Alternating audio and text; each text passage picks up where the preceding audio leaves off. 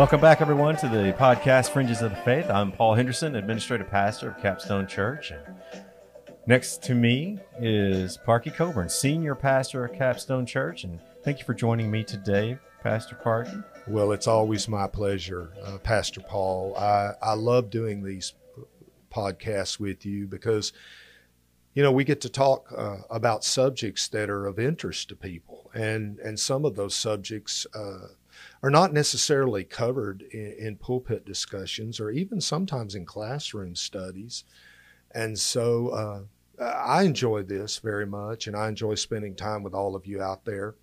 And today we are going to be talking about the rapture. We're actually going to finish the discussion we started last week. That's right. That's right. And and if you have any topics, if you have any topics out there that you'd like to to for us to tackle or to hear about, uh, just send us an email, info at capstone.church, or comment in the section below. Well, as, as you were saying, this is part two of episode five, which is on the rapture, the harpazo, the rapturo, or as modern day it'd be called the great abduction.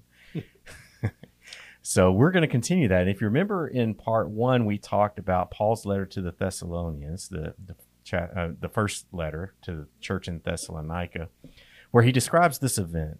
And what he says is that there will come a day that Jesus told him this directly that there will be a day in the future that the dead in Christ, those that believed when they died, that they will be raised from the dead, and then those of us who are alive and remain on the earth will be caught up, will be harpazoed, raptured uh, into the air to be with Jesus in the clouds forever. And that sounds like a pretty supernatural, unbelievable uh, event. And I know that there's some believers out there that think that maybe this is a metaphor, that think maybe this is just, uh, you know, Paul's off his rocker he, he got misguided information or something. But uh, as we talked about in part one, if you missed it, I encourage you to go back and watch it. We talked about this isn't the only time a rapture has ever occurred. Well, sure. Uh, there's been other uh, resurrection type events happen in the Bible, not type events, but actual resurrections. Uh, as far as rapture type events, you had the uh, prophet Elijah in the Old Testament caught up in the chariots of fire. Mm-hmm. You had uh, Enoch mm-hmm. walking with God and, and was uh, was not, and, and then you know Jesus himself. Jesus himself, when when he had finished his work on the earth, he was caught up into the clouds as his disciples watched. Yeah, and, and what did the angel say? The same Jesus. The same Jesus that you have seen go will come again in like manner that you have seen him leave. Yeah, that's right. Mm-hmm. And if you remember, uh, I know you do, but if you guys remember out there that we ended part one, you made a statement about Jesus himself actually talked about uh, the event known as the rapture. Yeah, he did. He. Uh, well, I, I, want to go back and touch on something you said a little earlier. Okay. You know, Paul okay. being off his rocker. You know, if Paul was off his rocker and this was all uh, stuff of a crazy man, he was willing to die for it, and so were a lot of others uh, who who knew this truth as well and who believed it. And so, uh, but the disciples were not the only one that spoke about this. As you said, Jesus himself, uh, the author of our faith and the finisher, the Bible says, of our faith, the one who will bring everything to a conclusion, he spoke about this event as well. He did. And, it, and, and you know as well as I do, when Jesus spoke, uh, especially to the crowds, uh, he spoke in parables. Mm-hmm. And there's a specific parable that he spoke about that really paints a perfect picture of what – the church age, what the church, what the earth, the believers, what that will look like at the time mm-hmm. of the rapture, of, of him returning to gather his elect up. And we read about this parable in Matthew chapter 25. Yeah. And here's the thing. If you remember, chapter 24 is the Olivet Discourse. This is where Jesus is describing the end, uh, what things are going to be taking place at the very end. And so then he goes on to further explain in a parable for those that have ears to hear and eyes to see. He explains a little bit more about okay, now this is for the you, this is for the disciples, this is for the believers. Exactly. This is for those of you who study my word, who meditate on my word, and who are in a relationship with me. And this is a parable about the 10 virgins. Now, here, here's kind of the insight. What is a virgin? A virgin is pure, mm-hmm. unsoiled, mm-hmm. Uh, undefiled.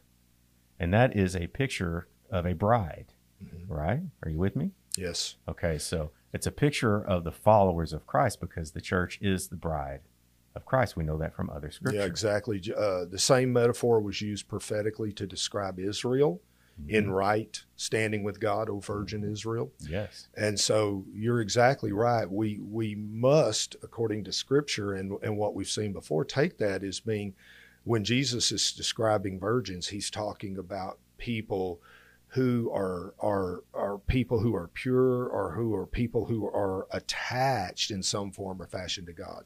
That's right. And here's here's something else too. Um, it's a parable about ten virgins, mm-hmm. and, and, since there are ten of them, there ten indicates is the number. It indicates completion or fullness, uh, and we talk about well the completion and, and, fullness of what. And since there are ten virgins, 10, 10 believers um, of the church, then this is the fullness of the dispensation of the church age.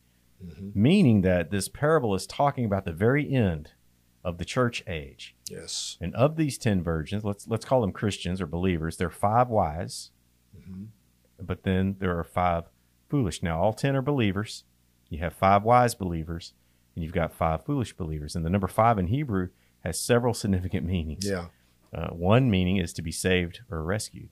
That's exactly right. And there's another meaning of, uh, of five as well, and that, that's the connotation of grace, mm-hmm. and that all salvation uh, is, a work of God. It's a work of God. But as you said so importantly earlier, that Matthew 24 and Matthew 25 helps us not only know when and what's going to be happening surrounding these events and what's going to happen right before they happen, but the Lord not wanting anyone to miss this important appointment with Him eh, in His second return begins to give us some pretty explicit directions so that we will not be self deceived thinking we're doing okay when we're actually not that we're actually prepared for the coming of the lord when when really we're not and that there's another interesting uh, meaning to the number five since you've got 10 is completeness and the fullness mm-hmm. five is right in the middle it's right in the middle uh, you could consider that to be the balance mm-hmm. five is a balance between the physical and the spiritual it's a picture of god's grace and favor but when it's used in this uh, in this parable it appears also to be a picture of uh, of since they're five foolish, of an unbalanced lifestyle or um, a division, like it's dividing right in the middle. Mm-hmm. So there's division there as well. And so the wise believers in this parables are those that are continuing in their faith. They are staying in the course. They're producing fruit uh, because they have the oil burning in them. That's what the parable points out that they are there is the oil. And and we're not going to read the parable because I want you guys to do that. Yeah. I want I, would, I want to go through this exercise of of looking at this parable from a different lens, from a different perspective. But then you guys going back and reading it and seeing if it lines up in your spirit, because I believe it will. I believe it will. And so the foolish believers have fallen away. They're not producing fruit. Their flame has gone out and they're living a carnal, materialistic life while claiming to be Christian. Yeah, so they still have a lamp, mm-hmm. which is interesting because a lot of times in the scripture, lamp is a lamp is indicative of the spirit. Okay. And each one of us have a spirit within us. I mm-hmm. mean, we, we have a component of us that's spirit, but the problem is, is their their their spirit has gone out. It's not on fire anymore, and the only thing that could produce that fire was the oil, and the oil is indicative of the Holy Spirit, the That's Holy good. Spirit active in them. That's good. And I look at the lamp without oil is nothing but an empty vessel. It, it is. It's not doing what it was intended to do. And I think that's an important point. You know, salvation is intended to produce something. We don't work our way into salvation. We get there by faith, as the number five is one of the re- things it shows us, is mm-hmm. by grace. But when God comes into us, it produces evidence and and that's uh, what it does in our lives. And so, a lamp with no fire, what good is it? It's not fulfilling its purpose.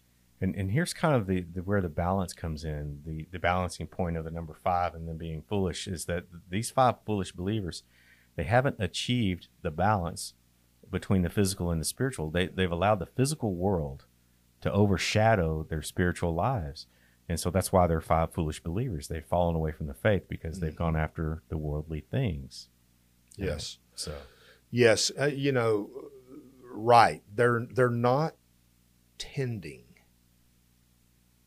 their spiritual life. They're not tending it. They're being very casual with it. Uh, they're ignoring it. It's on the back burner. It's on the back burner, and uh, casual is the root word of another word we don't like, which is casualty.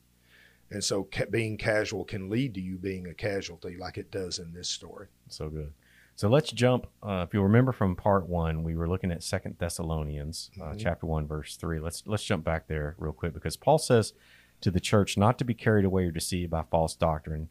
He then says that before this gathering, the harpazo, the rapturo, or the rapture, that a falling away comes. Mm. So, looking back at the parable of the virgins, we see this falling away by the foolish believers. And I believe that this is a picture of what Christianity will be like during the time leading right up to the rapture, to the time that the bridegroom opens the door for his bride, and only a few will be able to enter. Well, that goes along with what Jesus said. He said, Enter through the narrow gate he said, because there will be many who will try to enter and will not be able to. And uh, in particular, I think uh, what that's a reference to when you team that with this story is they they didn't take care of their spiritual life. It became uh, something less than their first priority in their life, and uh, and so therefore they weren't able to enter in a place that they really wanted to be able to go in somewhere de- down inside of them, but they weren't able to. And that, that brings up a good point, which is that if you're putting anything other than God first in your life, wow. Well, that's basically, folks, uh, akin to idolatry. Mm-hmm. I mean, mm-hmm. there's really no difference between that and idolatry. Uh, you know, I, I, we're so divorced from idolatry now, uh, you know, because we don't really in the Western world don't live in a world that worships statues or something like that. But but idolatry in the Bible uh, is much more expansive than that. It's it's the the worship of anything before God, the putting of anything before God, the esteeming of anything before Him. So. So let's let's go back to this this picture, this idea of ten virgins and five of them, half of them being um, foolish it, it's interesting that only 50% of the this completion or the fullness of the church, only 50% are living for Christ with the fire of the Holy Spirit that's actively operating in their lives. How do we know it's operating in their lives? They produce fruit. Mm-hmm. Okay. The latest poll among Christians today indicates that less than 15, 15, 1 5, 15% of professing believers read the Bible around 39% attend church services. Now, this is of Christ- Christians that were polled. Right. Uh, that's Christians. That's Christians. And, and, uh, I saw another poll recently that, that was done by Barna, I believe, that said that 30% of, of evangelicals, evangelicals, those are people who profess to believe the Bible, uh, believe that Jesus led a sinless life. Uh, I, I, mean, 30% don't believe that. Wow. 30% of evangelicals do not believe that. And, and so, guys, what we're talking about is the importance of the word, too. I mean, if you're not going to read the word and follow the word, then you're making Christianity up as you go along. Yeah, that that is. that's something that, that I've heard you say over and over again, and it, it's something that that really is, is a great illustration about what happens if you are watching pastor YouTube all the time or you're getting your information from social media about scripture. Folks, you need to be reading this for yourself. You really do. And and you need to be attached to a body. Pastor Paul and I probably are at some point in time going to to do a podcast for you about the church being in crisis and and what's going on and there's so many people that have detached from the body nowadays and uh, detachment is a very dangerous thing and it's not the way we're intended to live and, and, and so we'll touch on that at another time so I think another interesting point here is that you know the latest the latest poll, which is post COVID, uh, says that 39% attend church services. Now, now you've got to throw COVID into that mix without I a doubt. I mean, okay, yeah. But is it possible? And I want to get your your thoughts on this. Is it possible that COVID set up the conditions ripe for the parable of the ten virgins to manifest? Well, I guarantee you, yes, it's part of it. Uh, if to say that you don't think it is, then then that's equating to saying God doesn't know the future and He doesn't know what's going to happen, and that He's up in heaven responding to events rather than uh, having to know the end from the beginning. Um, you know, uh, life is a challenge, but life was a challenge in the first century when the church was born and and so uh, we and I know this is a little bit off the cut, off the subject. Well, not really exactly, but we have got to decide in these days, guys. How are we going to live? Are we going to fulfill our calling? Are we going to have our lamps burning? Or are we going to be a part of the body of Christ that locks ourselves away in fear? That's good. So let's look at one more element that Jesus throws in here with this parable of the ten virgin. He says that all 10 Mhm. all ten believers, all ten virgins fell asleep because the bridegroom was delayed. The bridegroom was gone longer than they expected him to be gone. And then, uh, what is that a picture of in your mind when, when you hear that? That's a really great question. I've thought about that several times.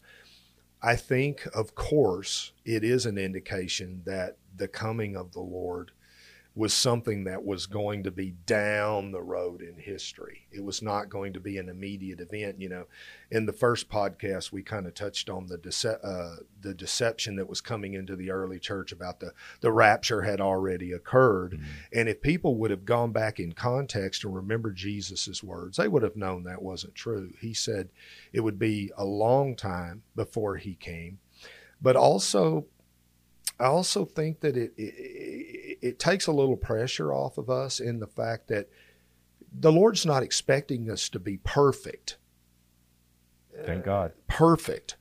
He's expecting us though to keep our lamps burning and to be living for him. hmm And so all ten are asleep because the bridegroom was Mhm. delayed in coming, and then for for whatever reason, they're suddenly awakened by a call to get ready. Now this isn't the rapture; they wake up. Something causes the church to wake up. There's a there's a call that says you better get ready. You better get ready. And I believe that this is the call that's been going out from the pulpits of born again pastors trying to get their congregations to wake up. And I think really, uh, it really got loud after 9 11. And if you've been in church for the last 10 years, you can see this calling gaining even more volume. The call is getting louder and louder because the world is getting darker and darker. Mhm. Yes, it, it is. Right now, uh, one of the things that's happening is the light and the darkness are being separated. Uh, just like it was on the very first day of creation, God separated light from darkness. And that's really a prophetic picture of what happened on that very first day of creation is a prophetic picture of the whole purpose of this life, this existence that we live on earth, to separate light from darkness. And right now we are in this dispensation that that has just seemed like that that has increased or sped up. The Bible does tell us in the last days the plowman will overtake the reaper, and that things are speeding up. And uh, every weakness that we have, every area where we're not right with God, is being revealed right now. But the good news is, is that there's still time. God's voice is going out, saying, "Get right. The bridegroom is at the door." That's right. And so in this parable, 50% had the oil of the Holy Spirit active within them. they're ready. Mm-hmm. Their wicks are trimmed, and the flame of their lamps lights up the areas around them. Now, when you trim a wick, you've got oil, and you, you, you trim your wick. The reason that you trim your wick is so that the flame can reach its highest possible point. If you don't have a wick to trim, mm-hmm. that's not going to happen. If you don't trim your wick, it's never going to reach the highest point. And trimming the wick is is is an is a, an example or an illustration uh, of sanctification, the sanctification process. So these fifty percent that trimmed their their their wicks and they had their their lamps, they were lighting up the areas around them. They're actively fulfilling the Great Commission. They're being obedient to the commands of Jesus. But the other fifty percent, uh, they didn't have enough oil to trim their wicks or to even produce a flame. Mm-hmm. Yeah. Um, and so they leave. They leave to go find oil for themselves. And I know that the five wise virgins, they asked them for their oil and they said, You got to go get the oil for yourself. I really, I really feel like, and this is just me, this is not based in, in, in, you know, black and white scripture, but I really feel like, feel like what this is saying about these five foolish virgins is that they left the faith to search for other things to fill the void in their lives. That they once had the oil, but then they left. It says they left to find oil to go buy oil for themselves. And I and I know that that's a little bit of opposite of of what's been taught about them wanting the oil, the Holy Spirit from the five wise believers, and they tell them we, we can't give you what we have. There might not be enough for all of us, but I think it's also a, a layered picture of these five foolish virgins leaving the faith, going after the worldly things to fill their vessels with something other than the Holy Spirit. You know, um, and we won't stone you if your belief is is not right. Okay. Uh, because as soon as we pick up stones to stone you, then we'll be stoned over another point that we're not exactly right on either. But, but uh, I, whatever the case here, Pastor Paul, um, you can't live on association. Oh, right. well, I'm associated with this group. They had to have oil. Mm-hmm. They had to have oil, and there were only very few places to get it. And you couldn't live off somebody else's power and faith. You had to tend your own. You had to have it for yourself. And so there are some very, very powerful and meaningful things uh, that can be brought out of this story. Yeah. And so they've left uh, to go buy oil for themselves. And the bridegroom comes, he comes. The mm-hmm. door is open. The five wise believers are taken inside. They're gathered together. There's that word. They're gathered. Mm-hmm. They're harpazo, which is caught up, but they're gathered together with the groom. And then the door is shut. Now, the foolish believers, they see this. And they see it and, and they try to return because they remember these crazy pastors and these Jesus freaks that kept talking about a day when they'd be gathered together and they called it the rapture. And so this this triggers that memory and say, "Oh, I know what this is. This is the rapture." And so they return and they start banging on the door. They start calling out to God and saying, "Let us in, let us in." And so what was Jesus' response to that? He says, "I don't know you." Okay. And I he said it through the door. Though he didn't open the door for him. Exactly. I don't know you. You know, here in our church, we've been studying some some biblical words, and we studied the word know. To know something doesn't mean you know it here biblically. Uh, you know, to to Americans, we think to know something means I can recite it. Mm. I can recite it from memory. Mm-hmm. In the biblical sense, that doesn't necessarily mean you know it. Yes, you have to have it inside of you as a beginning, but you don't really know it until you're acting upon it. That's good. You don't know it until it becomes a part of your actions, a part of your life, a part of your your transformation. And r- Christianity's a relationship. And you get all those things through relationship with Jesus, not through religion. Well, we're we're at the front door of the church. We're connected here. We're ready for the wedding. Uh, you know, we're in we're positioned correctly, and we're good people. We're good people. Well, those things weren't enough those things weren't what God was looking for. They're, they're not necessarily bad things in and of themselves, but they weren't what God, was looking for.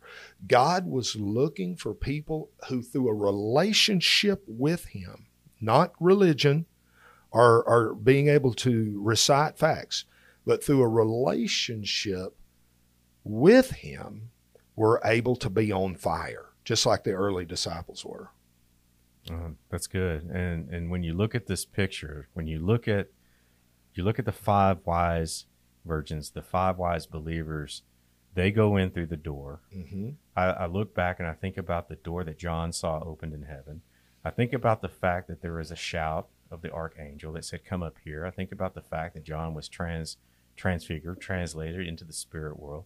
Then I think about that door shutting, and the five foolish virgins, the believers, um, are, are, I think number one, they're shocked. Uh, I think that mm-hmm. they're they're totally shocked, caught off guard by this, and then they're they're lamenting the fact that they weren't let in.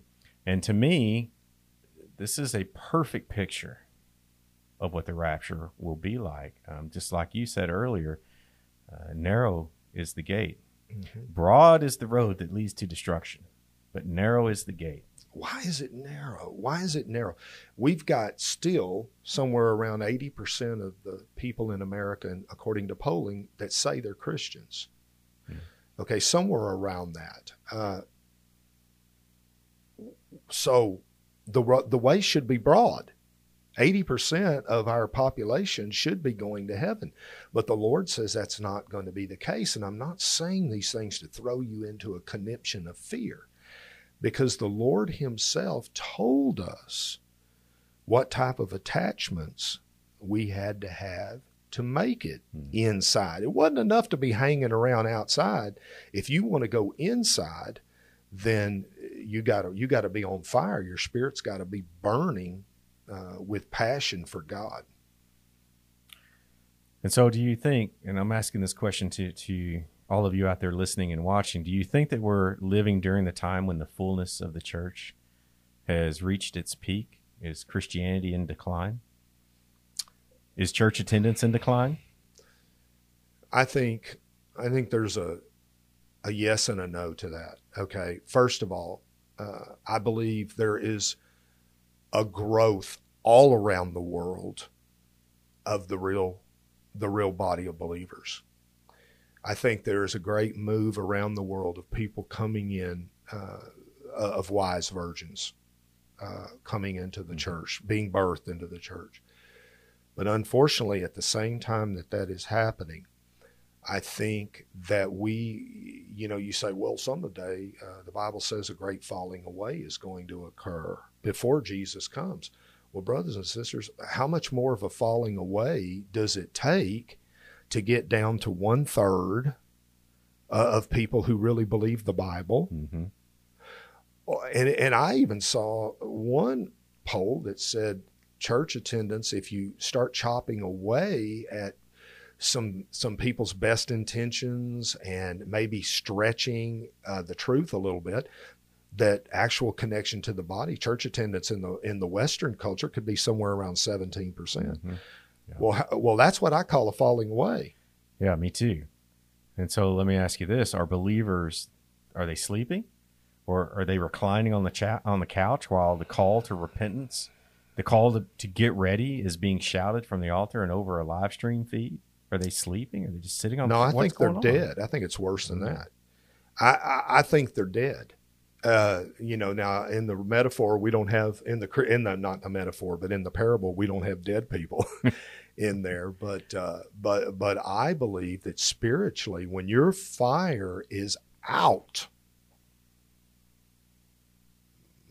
how what's the step below that?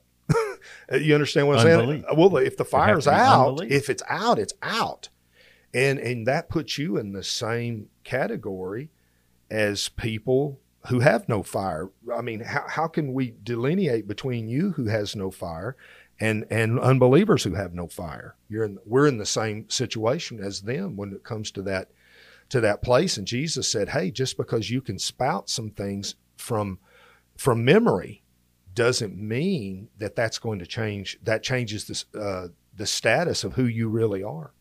And I know you say, boy, you're being hard. I don't mean to be hard.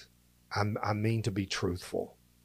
Uh, and, and, the door is closing. the The call is going out. The bridegroom is is approaching, and so I want everybody to be able to go in.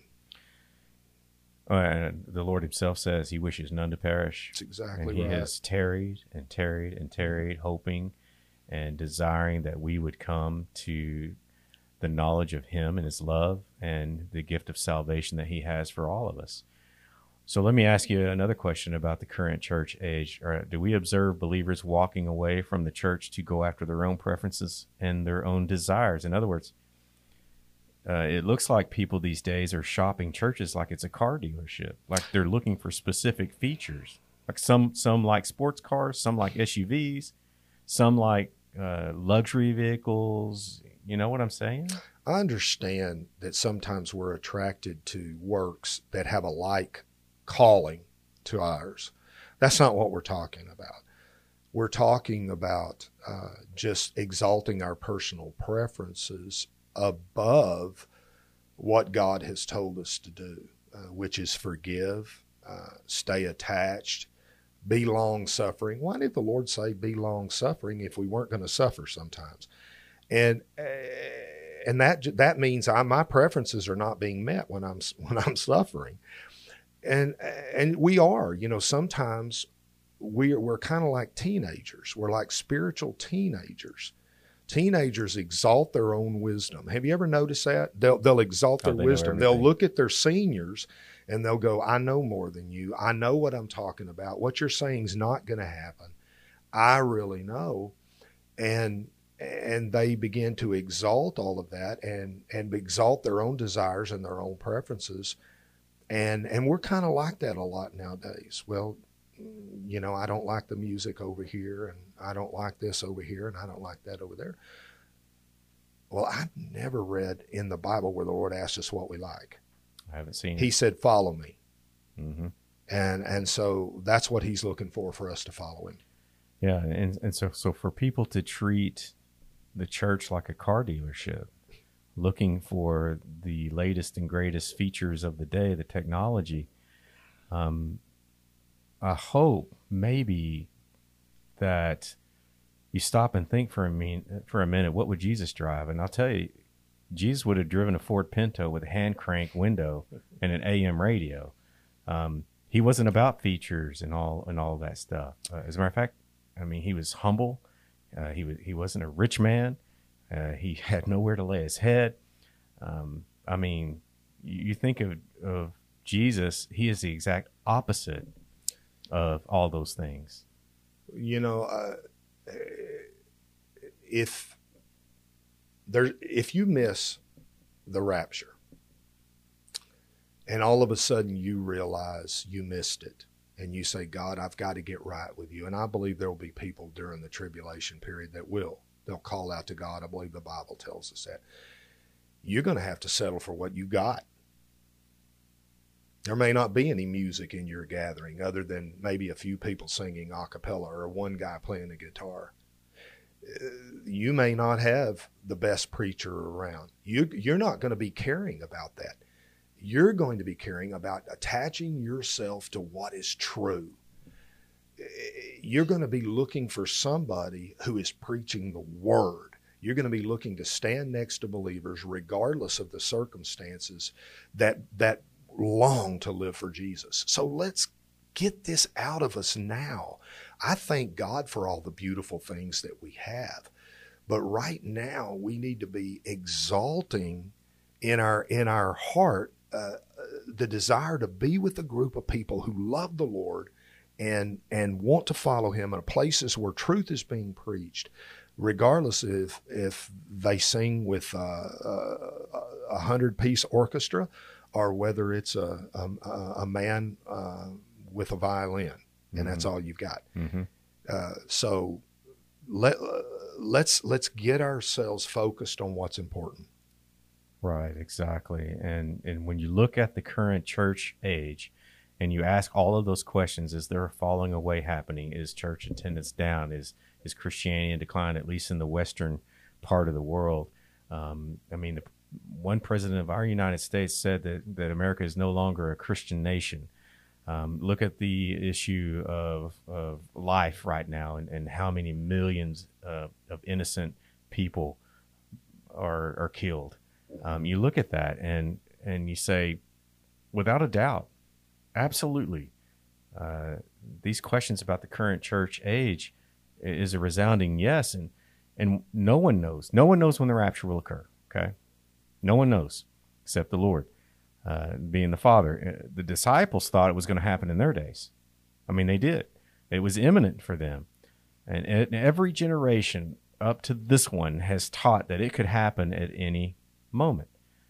But never, never in the history of the church, especially in America, have we seen the fulfillment of this parable of the ten virgins like we see today. I mean, it is a perfect picture because the church is sleeping, the church is divided, people are leaving the true faith in record numbers, and you know, no one knows when it's going to occur, but we do know that it will occur, and we're praying that you hear the midnight call to wake up and to trim your lamps. And we're praying that you have enough oil to keep the flame going. Yes. And, brothers and sisters, oh, you guys that are listening, nobody can do that for you. That that's something you have to do.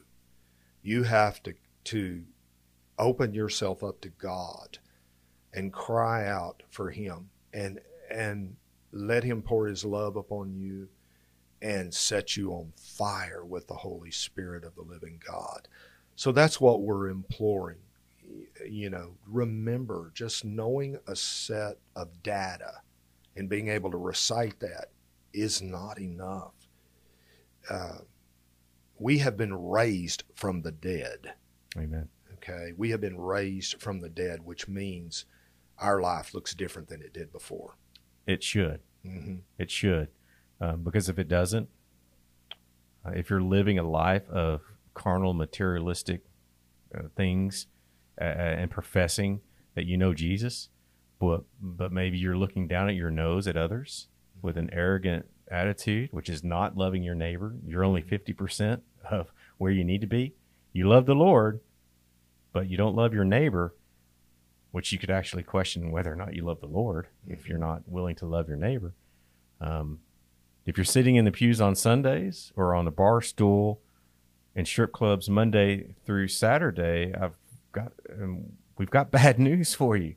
Uh, when this event called the rapture happens, you might be one of those foolish banging on the door. And like you said, Pastor Parkey, that if that happens to you, you're not going to care about the coffee bars and the lattes at church, and you're not going to care about the air conditioning sanctuaries that, that look like um, concert halls. You're not going to care about the worship music. Your main focus is going to be how am I going to survive at this point, and who do I need to hold on to?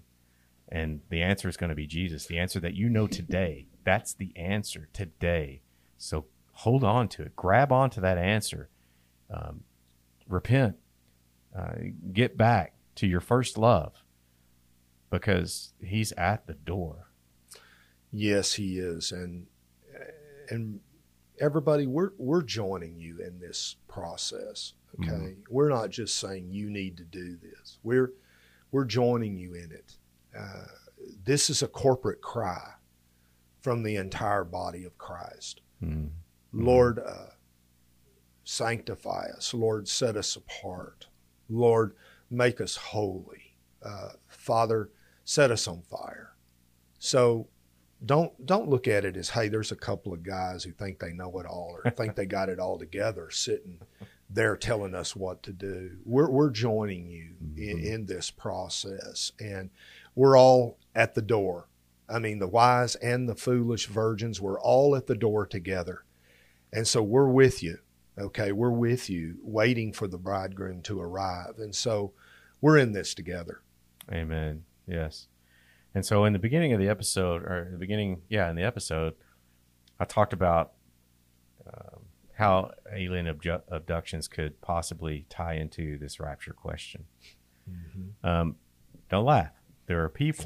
No, I, am not laughing there, about that. There, I, there are people. I do. you just changed gears on me real fast. That's, that's, why I was laughing. Okay. I did. Yeah. We're, we're, getting ready to wrap this up, but, uh, but I right. wanted to tackle uh, this question. Wouldn't it be fitting wouldn't it be fitting for the media to report that millions, probably more like thousands, of people were abducted by uh, aliens or unidentified aerial phenomenon. Um, and I know I've already seen some comments. Some of you out there are going to say that Jesus is an alien or he's a representative of an alien race coming back to our planet to take us into spacecrafts. Who knows? I mean, maybe that's what the rapture is one giant alien abduction. I mean, if you think think about this, if you think about it in technical terms, what does the word extraterrestrial mean? Yeah. It means from outside the earth or its atmosphere. So since God created the universe and existed before the earth or the earth earth's atmosphere, then technically I would say he's an extraterrestrial if you really want to get technical about it. Uh, and, and, let me say this one thing too. If anyone is an alien, mm-hmm. it's us. Yeah. Uh, because the word alien means someone belonging to a foreign country or nation. We belong as believers to the kingdom of God. Yeah, more likely, it's more likely that rather than aliens coming and abducting humans, that if God uh, if God is an alien, then and you're His offspring, then you're an alien too. So that just means He's coming back to get His own, His own His yeah. own children. You know. Yep. Um, and, and, none of that, none of that, none of that changes our assignment while we're here on earth, yeah. which is to love the Lord, to live for Him, and to love others. And so, the rapture is foolishness to those who don't believe in God. It's absolute foolishness. And even some professed Christians say it's, it's just a metaphor or it's wishful thinking, it's escapism from the coming persecution or the great tribulation. Did you know another word for wishful thinking is hope? Um, Paul concludes his description of, of the rapture in 1 Thessalonians chapter 4 with the charge to encourage one another with what this news is, with what he has written.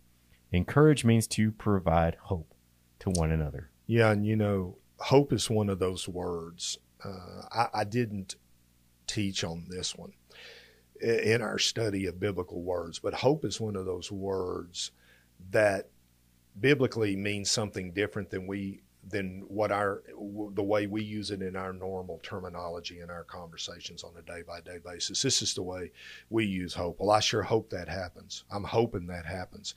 And what that is is we have a wish.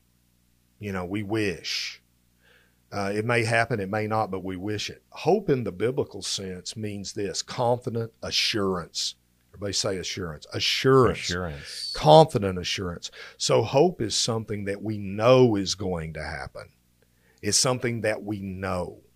And and and so uh, you know, as we look forward uh, to that day, we're not just you know, we have hope. We not well. I hope that God does come. I hope this is real. What the hope that we have is, I know this is real, and and so therefore I'm resting in my hope. The Bible tells us to rest in hope, and and so we're able to be untroubled on the inside, even when things are going crazy on the outside, because we know our Savior has it all in His hands, and He's coming back for His for his children. That's right. That's right. And there's nothing wrong with encouraging one another. That's there's right. nothing wrong with providing hope that we will either be with the Lord after our physical death or we'll be caught up or harpazo rapturo raptured before then. So the rapture can be a mystery to unbelievers. And to believers, it can be a mystery who don't study the Bible. Mm-hmm. Um, but for those who do study the, the Bible and believe, the only mystery is about the rapture, the only mystery of the rapture is about when will it happen, and that's not for us to figure out.